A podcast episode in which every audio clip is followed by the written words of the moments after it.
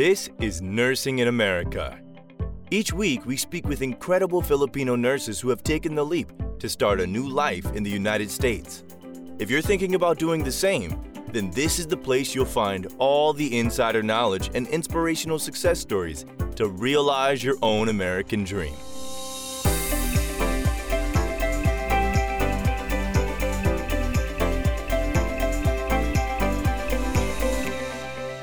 Hi, everybody, and welcome. Welcome, everybody. We this is the fifth Lafora talk show, and we are so excited this morning. We have Miss Jean joining us.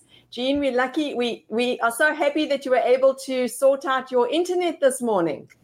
Jean had an internet problem, right? It says it says I don't have an internet connection. Oh my goodness. Well, you are here now, so we are happy to have you here. And then we are also joined by two new exciting guests. Well, not new to Lafora, but new to the Lafora talk show. Um, two guests. We have Yanni who's joining us. Hi, Yanni. Hey, Tanya. Good to see you. And good to see you. And we also have Giselle who's joining us. Hi, Giselle. Maybe turn on your audio. Well, while Giselle is, is, is working on that, we want to welcome everybody. We are really excited. Today is our fifth Lafora talk show. And um, we have two new guests on today um, who are going to be sharing their experience with you. So let's get started. Giselle, can you hear us now? Oh, I think Giselle's having a, a problem. Maybe log in and log out again, Giselle, and make sure that your volume is turned up. Okay, so before we get started, just um, to share with everybody. Um, well, oh, yes, my name is Tanya Friedman, and I'm the Chief Operating Officer of Kinetics USA. Um, and um, the reason why we are doing the Lafora talk show once a month um, is we were wanting a place, a safe place for everybody to share their experiences. We've seen how many how Lafora has grown, which is the most wonderful, welcoming, one incredible community. Um, and I think it's really important for those nurses who are in the US already to share with nurses who have not yet arrived in the US their experience coming to the US at the best of times is is an exciting but also can be a very difficult experience. Um, and i think that it's really important for those nurses who have been in the um, who've been in the uh, the us for a while to share their, ex- their experience to share their advice so that they can help prepare those of you who have not yet arrived in the us because very often nurses you know, kind of think of getting to the US as the American dream, of course, and just never really thinking further than than um, than when they arrive in the US. But there's a whole journey ahead of you. So learning from those around you is really, really important. I seem to have lost everybody. Um, I'm not sure what happened. I think Giselle has a weak connection. Maybe that's what seems to be happening. But um, we'll start with with Yanni and Jean um, while we're waiting for for Giselle to to join us. Um, Yanni, do you want to maybe share with us your experience before you came to the US? Just your history as a nurse. Tell us a little bit about yourself.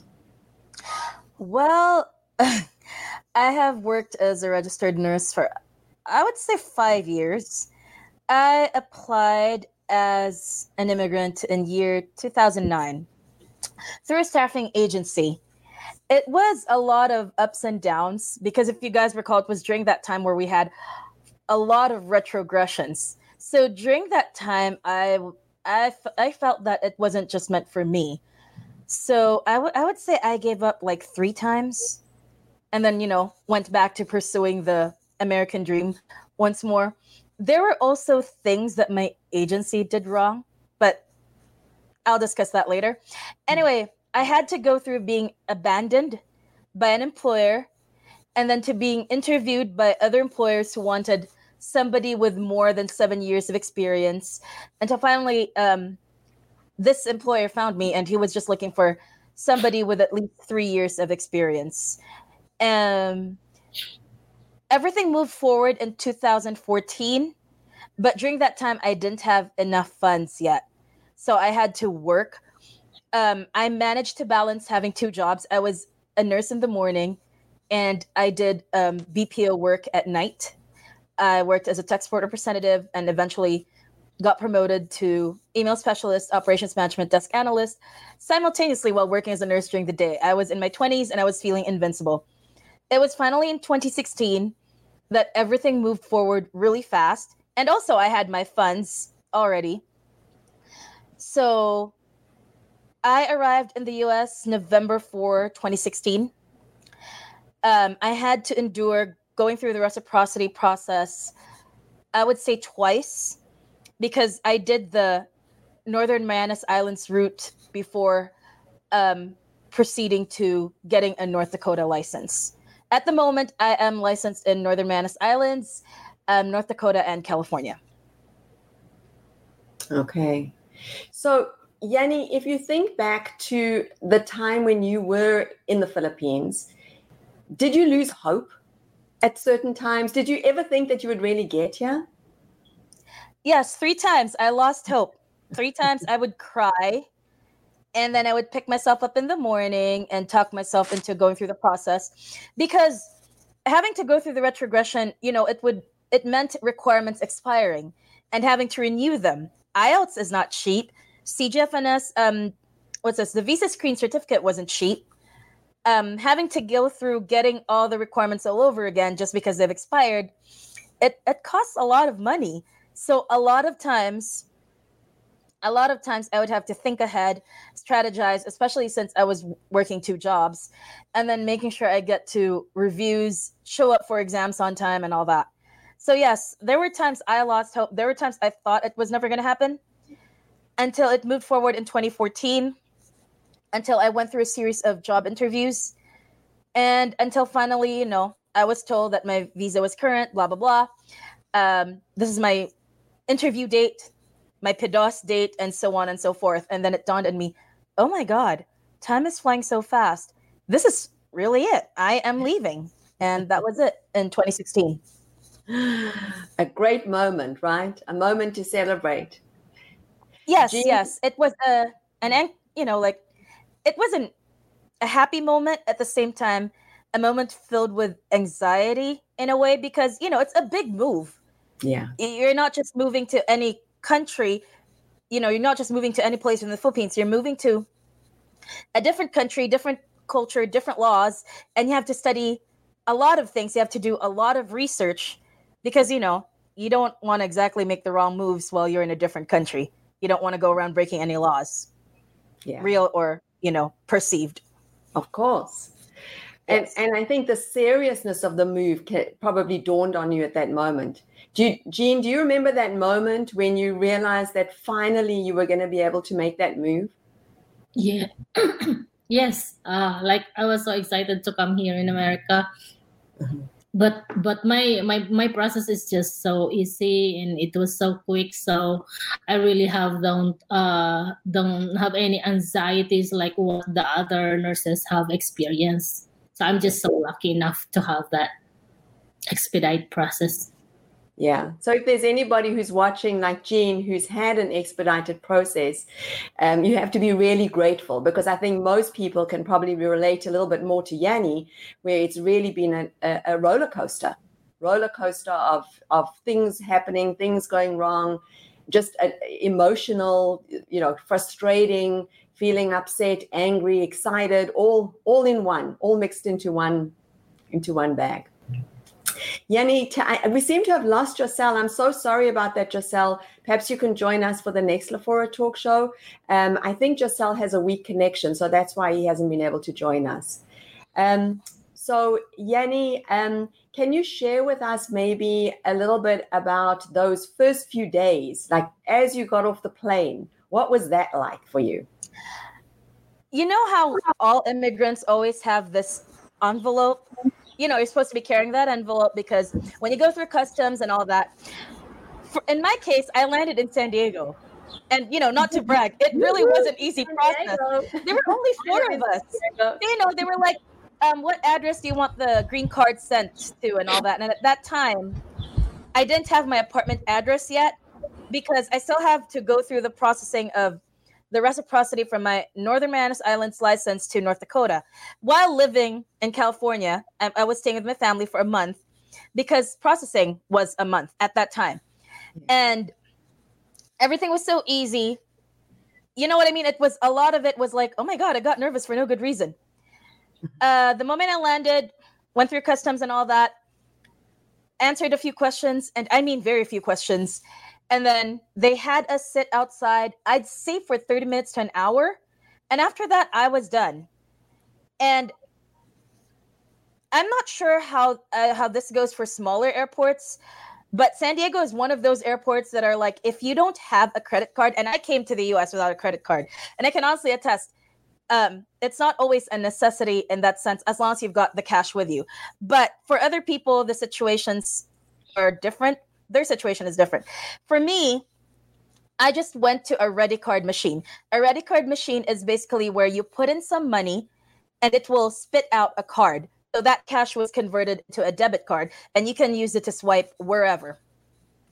So that was that. And then obviously I did not have um, you know, I had my cell phone from the Philippines, which wasn't an iPhone. It wasn't, you know, it wasn't an iPhone of any sort. It was an, a Star Mobile phone.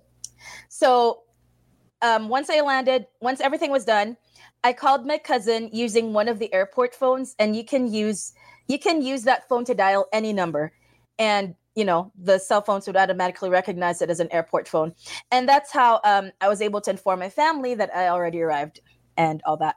Uh, I had to ask that question because when I asked when I asked one of the um, receptionists like where can I find an airport phone? And that was the moment it dawned on I'm no longer the Philippines because I'm asking for an airport phone. I repeated that question three times and they gave me a very weird look.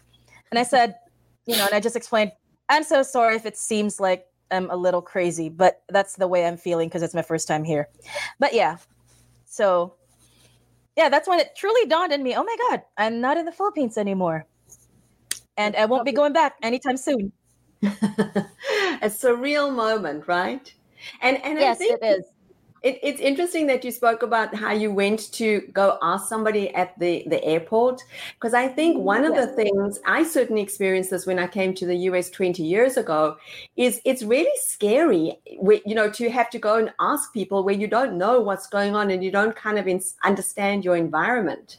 Jean, you spoke last night about assertiveness. Being assertive and confident is really a, a big part of coming to the US. Can you give us an example today of where you think somebody should be assertive? Our example for that assertiveness is that like when you like uh when you are working in the in uh, in the floor you have you have like supposedly you're only gonna get like four or five patients but then you are understaffed and uh so they have uh, your supervisor or your head nurse has given you seven or eight patients. So it's like you you are not you you don't feel safe. So don't don't just stay and you don't just stay quiet in your in your corner there. Uh like say talk to your talk to your supervisor or head nurse that this is unsafe. I don't feel safe because i have like one patient that i'm doing q2 hours vital signs. I have another patient who is on heparin drip. I have like like it's so it's so difficult to manage seven or eight or nine patients in in in that short span of time like 12 hours. So you have to talk to your supervisor that you don't feel safe you that and uh, and here in texas you can you can invoke the safe harbor. So don't be don't be just stay quiet and say yes on everything.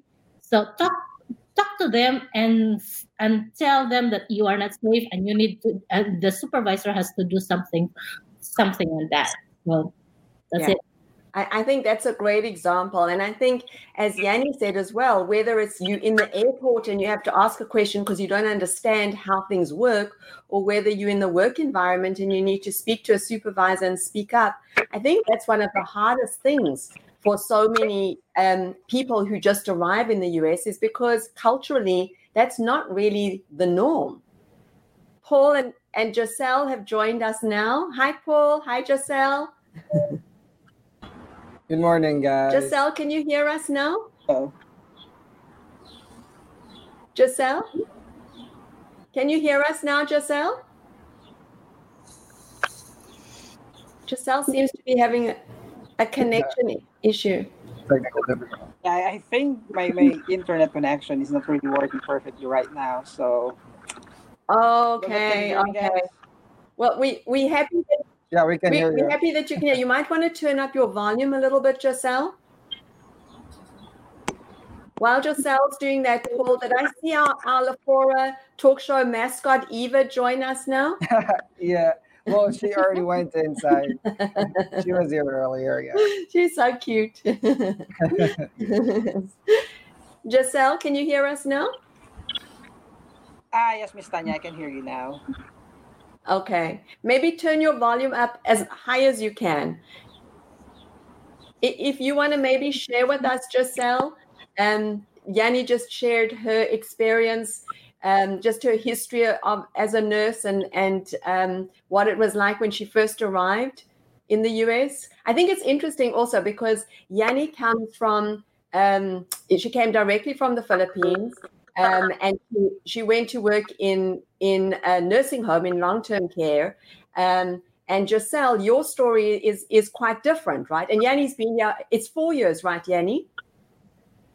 Yep, I've been here four Yeah. years. Yeah, and Giselle, I think it's just a year, correct? Uh, I would say less than two years for me to get here Almost the a year. Okay. Okay. So tell us a little bit about your history, Giselle, and and uh, coming to the US. All right. So I started dreaming going to this when I was, you know, in college studying nursing. It was like 2009. I graduated 2010. Um, I took the NCLEX uh, 2016. I needed to go to the Middle East first, just like Miss Yanni. I didn't have the enough funds for me to you know, to process uh, the NCLEX and the IELTS and the visa screen. So I went to the to the Middle East, to United Arab Emirates, so I can earn money and you know uh, proceed with the NCLEX. So luckily, I was able to pass the NCLEX 2016, December 2016, and then I applied to an agency.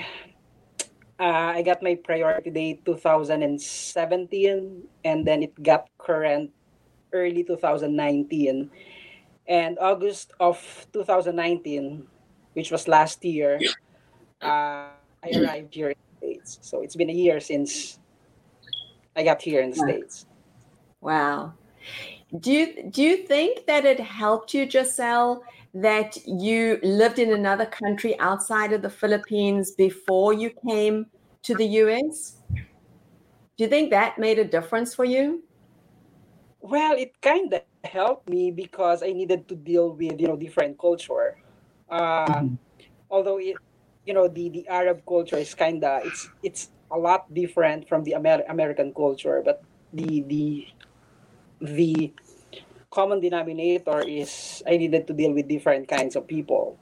So yeah, it, it kind of helped me, you know, working in the in, in the Uni- United Arab Emirates or in the Middle East. So that kind of helped me uh, do my transition, you know, from, from one country to another country. Yeah. And I, I think maybe also it, it just gives you kind of the, the confidence to know that you've you've done it once, even though it's a different culture, you've gone through that transition once and, and that you can be adaptable in that way. Um, can you share with us your, your first few days in the US, what that was like? All right. So, well, I needed to do some basic stuff like applying for the social security number. I didn't know what happened. Uh, I think it should be automatic that when someone arrives in the airport, the you know the officer uh, should have applied you for the SSN, but I didn't know what happened to my SSN. But uh, there was a delay. So uh, when I called the uh, Social Security uh, Administration, they told me that uh, nobody applied for, for, for my SSN. So what I needed to do to go to the social security office so that I can apply my social security number personally. And then I needed to do my fingerprint for my uh, endorsement, for my license endorsement, since my original license is Texas license. Uh, I have done that as well. And uh, I tried to uh, visit some places here in Marianna, Florida. By the way, I live in Marianna, Florida, so it's it's a laid back area because I wanted to see what kind of people do they have in here, and you know, I'm just trying to be uh, acclimated to. Although it's not really soon enough, I, I got acclimated to to the weather, to the to, to the, the people around here we also visited the uh, hospital. Uh, we were able to meet the managers of different uh, units, and we were able to meet the CEO and the CNO of, of the hospital. So those were the first few days uh, of my stay here in Marianna, Florida. I hope you're enjoying the podcast so far. If you know a friend or colleague who would benefit from listening to this conversation, please let them know about the show. We want to help as many nurses as we can turn their dreams into a reality. If you're thinking about making the step to living and working as a nurse in the USA, we can help you. Head over to kineticsusa.com to find out more. That's kineticsusa.com. So the first few days, it seems, are really just trying to kind of get like situated. It's like the um, you know the the cell phone, the social security, license endorsement, maybe a tour of the place that you're going to be working. Can either of you share, or, or Gino and Paul, any funny stories or experiences from when you first arrived? Well, yeah, that was one. Um, it's very important when you know when you arrive even though you're not feeling even though you don't feel like it you're not feeling confident it's very important you ask questions when you don't know because i didn't know about the ready card machine until i asked turns out the person i asked um, he worked at the airport he was from manila and then when i asked about the airport phone and all that uh, luckily drink pedos and my agency uh, we were always in touch so the moment i landed um, my family picked me up and all that. The next day, I, I processed my social security. Um, and once you get the number, because you don't need the card, you just need the number, I immediately opened a bank account. Because while you might not have a credit card right away, but a debit card, a debit card is of the utmost importance. Even though you don't have a credit card right away, you must have a debit card. And in my case, that was US Bank this was in 2016. I feel that's still good advice um, at the moment. Um, what's as far as the, the funny stories, I suppose, I would just say for the most part, there are just times I seem dazed and confused. You know, not not like my residents, but it's more of like during the first during my first few days in the US, I had I suffered from jet lag. My body didn't know when to sleep, when not, you know, when to stay awake. And then you cross over that point where you're feeling either hungover or tipsy because you're in that moment between lack of sleep or having too much sleep. Uh, there was also that funny moment in a in a restaurant. My family and I were eating. I forgot that we were in the U.S., so I did not speak in English.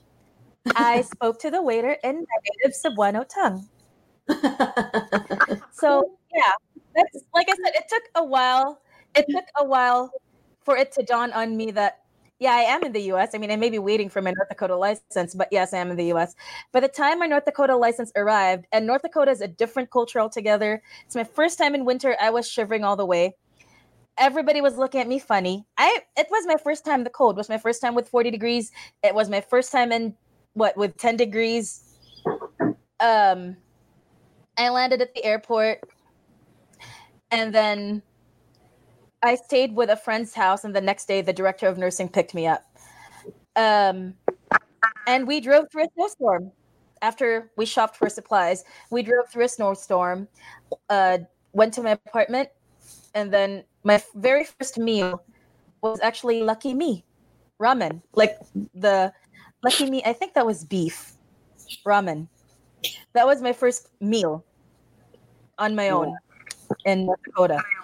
And of course, later on, you know, we went on to tour the facility and blah blah. But yeah, that's I don't know. I find it ironic that that's my first meal. It that's when it really dawned on me, and I had no furniture, nothing.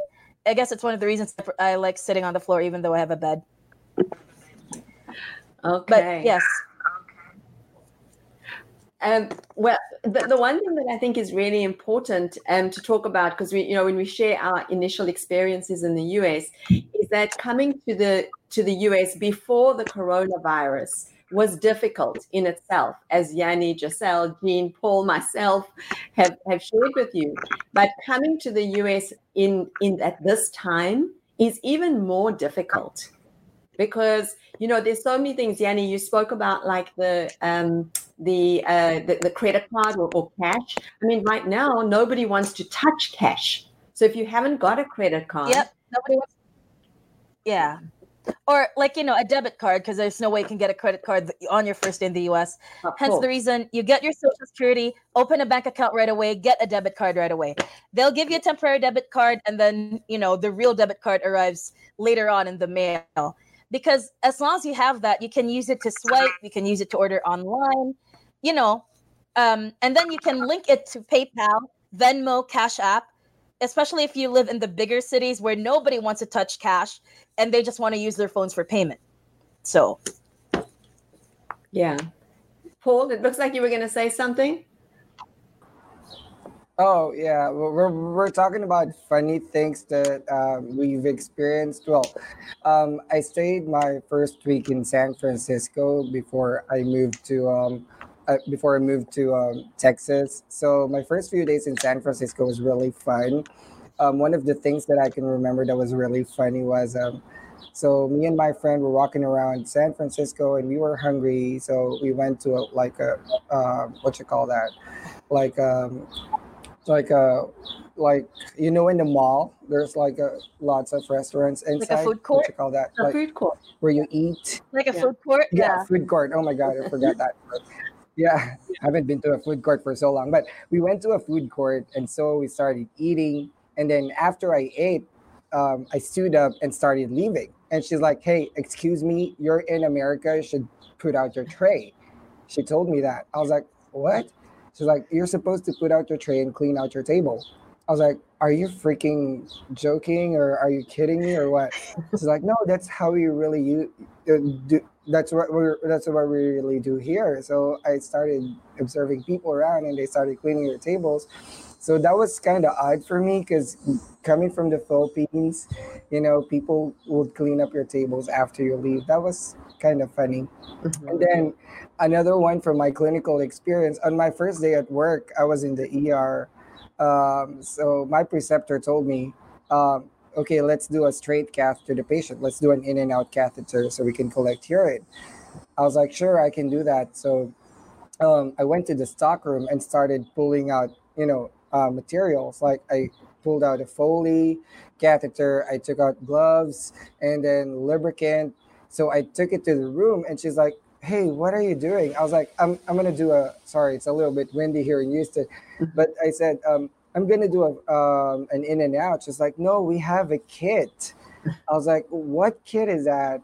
And she's like well let me show you. So we went to the stock room and there's a kit that has everything including a urine cup and a, and gloves like you just literally have to open it up and set it up and there you go. Well i was i told her well i'm used to the philippines where we don't have kits like that. We have to gather each equipment um, i mean supplies individually and take them to to the patient so that was kind of weird to me but it's also funny because they were laughing at me and they were like oh paul was pulling supplies individually didn't know there was a kid i was like well we didn't have that in the philippines. But yeah that's funny for me. Very and and i think we've, we've just got to keep our sense of humor right because you know you can kind of feel like a little bit it, sometimes it's funny sometimes you feel a little embarrassed because you didn't know but how could you know there are just so Right. many things that are different both clinically and culturally right Yanni, what we seem to have lost Giselle. I'm so sad. I, I, think his connection is is very weak. But Yanni, tell us uh, from your side clinically, what was the biggest difference that you encountered when you came to live in the US? There are many, and I work in a small town. I work in a very rural area with a population. It used to be 5,000 2016. Right now, it's 6,000. Um, 689. Anyway, I used to work in Cebu and I used to work in um, a tertiary hospital where we had Plum sets, pneumatic tube, everything. So I came to North Dakota. I came to this small town expecting the same. So when we had to correct um, uh, like a UA sample, a stool sample, whatever, I seriously didn't expect the fact where at some point we were the ones who brought um, the specimens to the hospital lab, or you know, we were the ones to store them in the fridge or bring them to the lab, because I was used to it in the hospital where we had pneumatic tubes, and we just put them in the pneumatic tube chambers, and then you know, punch in the code for the lab, and then off they went. So that's one. Um, another is the sense of urgency. It becomes different when you're dealing with um, dementia residents, uh, geriatric residents. Um, an example would be you know code status there's code 1 code 2 and then code 3 the sense of urgency lessens if that person is a code 3 um like for example if the person um, had a stroke or if the person um what's this had a fracture because where i'm from i'm used to it that like if that person regardless of age has a fracture or had a um, a definite change in condition we send them to the er right away and all that. But when you call the on call, especially here, the moment they're like, oh, she's code three, um, call the family and see what they want if they still want to send that person to the ER or just, you know, because normally code three is just comfort cares.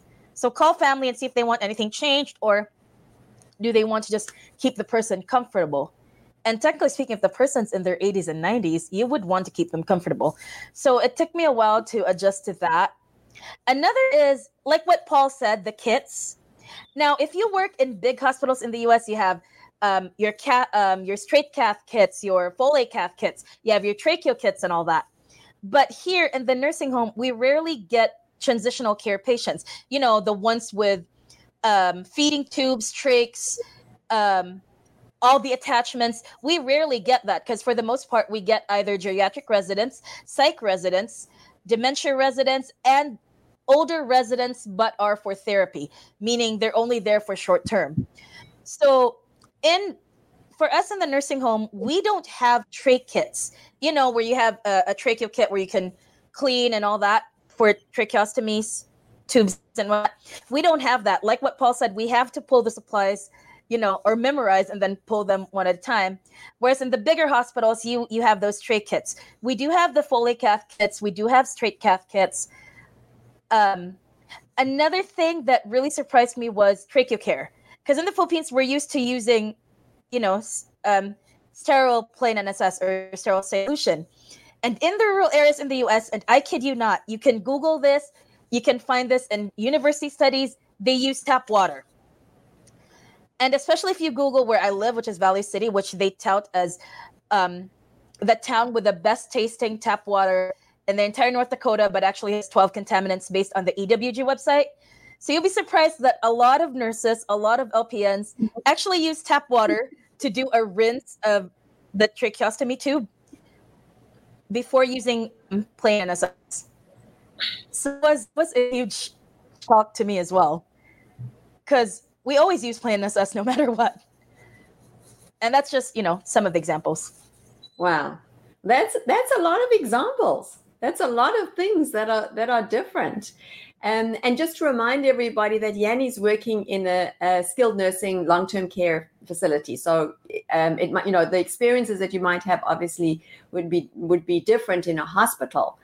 Paul or jean what might be different that you experience in a hospital as opposed to what yanni's just expe- what just explained in the nursing home where she's working?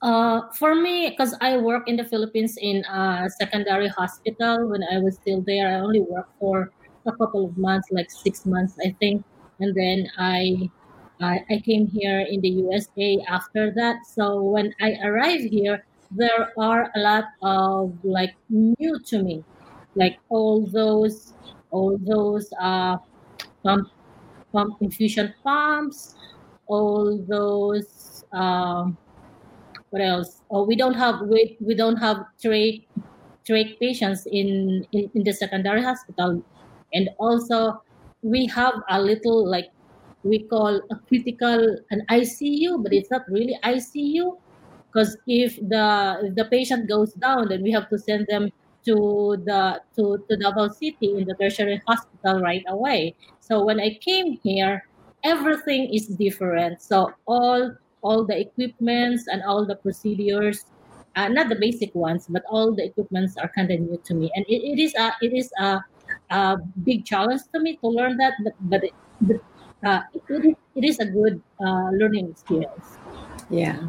So different, di- some similarities with Yanni, but a lot of differences actually. And Paul, what about you? Oh yeah, well, my experience in the Philippines is from a very small um, ER hospital in a rural setting. So when I came here to the U.S., well, my my city, my previous city where I started, is actually not not that big.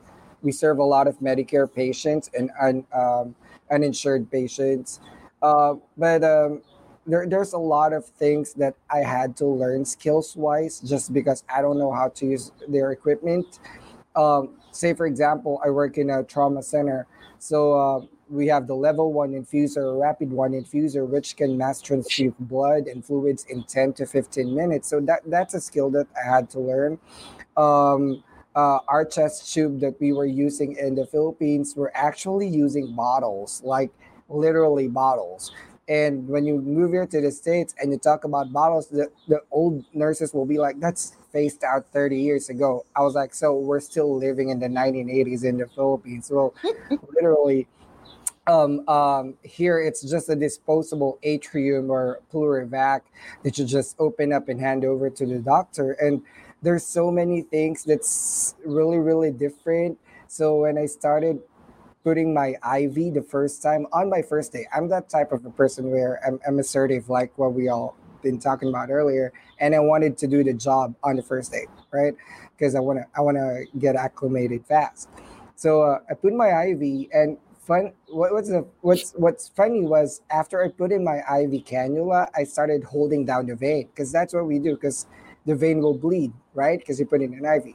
Well, guess what? The IV that I was using, and I feel like, oh my god, this is technology. This is the future it doesn't bleed. It has a valve. Like as soon as you put it in, it doesn't bleed. So my old preceptor, she's really a great ER nurse, and she helped me acclimatize. She's been a nurse for 40 years, really, really awesome ER nurse. She's like, um, I know what you're doing. You're trying to stop the bleeding, right? Well, guess what? This IV won't bleed. That's okay. I know you're from the Philippines and it's so much different over there. And it was so funny for me, but also uh, there's so many things that I had to learn. But I really learned a lot from from from from um, my exposure here in the ER. And I feel like we're so behind um, 30, 40 some years in the rural Philippines because we're still using stuff that they're no longer using here because it's not evidence based and it's not the best practice. But then again, there's also advantages if you have worked in the Philippines prior. Because, like, for example, I was working in my facility right now. Um, two weeks back, we had a major outage, right? Six freaking hours the computer was out. I was a triage nurse. This is at the time where there were like 30 patients waiting to be triaged. It was freaking crazy right? So what we did was we had to stop all triaging except of course if there's life threatening situations which of course we take care of that first and had to revert to paper chart. Well i'm working with nurses with less than two years experience so i call them baby nurses right so all of them are freaking out. I heard one nurse said, I don't know how to use this, flipping the paper chart. I don't know what to write in here. I don't know what to do. So I was like, okay, let me take the lead. This is what we're gonna do. Okay. I mean, over, Paul. paper chart is my thing. That's that was what I'm exposed to when I was in the Philippines, you know. So this is something not new to me yes it can slow down the entire process in the hospital per you know communication by what what the doctor ordered for which patient and what what labs will be done to which patient and what are the results for this it will definitely slow down the process but it should not stop what we were doing right? We just have to revert to the manual way of doing things. Well i guess that's that's the advantage of working in a in a very rural third world country um, healthcare setting it's because I'm, I'm a very resourceful person. Like I, I, people would call me and be like, "Hey, how do you do this?" I'm like, "Well, let me show you my trick." Okay, we have the uh, tricks of the trades that I say to to new nurses, like what I would do in cases where, um, uh, like like how to troubleshoot IVs, how to make the IVs flow again without flushes. So stuff like that, like some things that you've learned when you actually practice in the Philippines that you bring over here. You know, like you are very sourceful. You're not dependent with technology. I I remember one time that there was a crashing patient and the nurses are freaking out because they couldn't do a blood pressure on the freaking monitor and they changed the blood pressure cuff multiple times. This is almost going into a code. So i was like well get me the manual blood pressure cuff. And one of the baby nurses said that's not accurate. I was like that's we what we were using for years. How would you say that's not accurate? It's actually where those machines were based from. So let me do it and get it. And i, I got the blood pressure. It was 60 palpatory. And some people don't know that skill no more because of technology. And there's advantages and disadvantages. Coming from third world to first world you'll be overwhelmed with so many technological advances that we have here how aggressive they are with treatments and how assertive nurses should be. But then you being a resourceful nurse can also contribute so much to the team. So I have so much to say, but we'll, we'll do that some other time. no, I love it. I think this is so valuable for everybody watching because I think, as I, you know, as I said, that, that that's what the why the Lafora community is such a great community because it's really nurses helping nurses. Um, it, it's it's not just um, negating what you, the experience that you had before. As Paul said, that experience is, is is still valuable, is important. But when you come here, there's so many things that are different, not just on the clinical side, but on living in the US, and that's why I think the Lafora Talk Show is just so valuable. I hope you enjoyed today's episode of Nursing in America. Part two will be available next week, so make sure you come back to join us then. If you enjoyed the episode, please help us by hitting the follow button on your podcast player and leaving us a review. If you're thinking about making the step to living and working as a nurse in the USA, we can help you. Head over to kinetics.usa.com to find out more. That's kinetics.usa.com.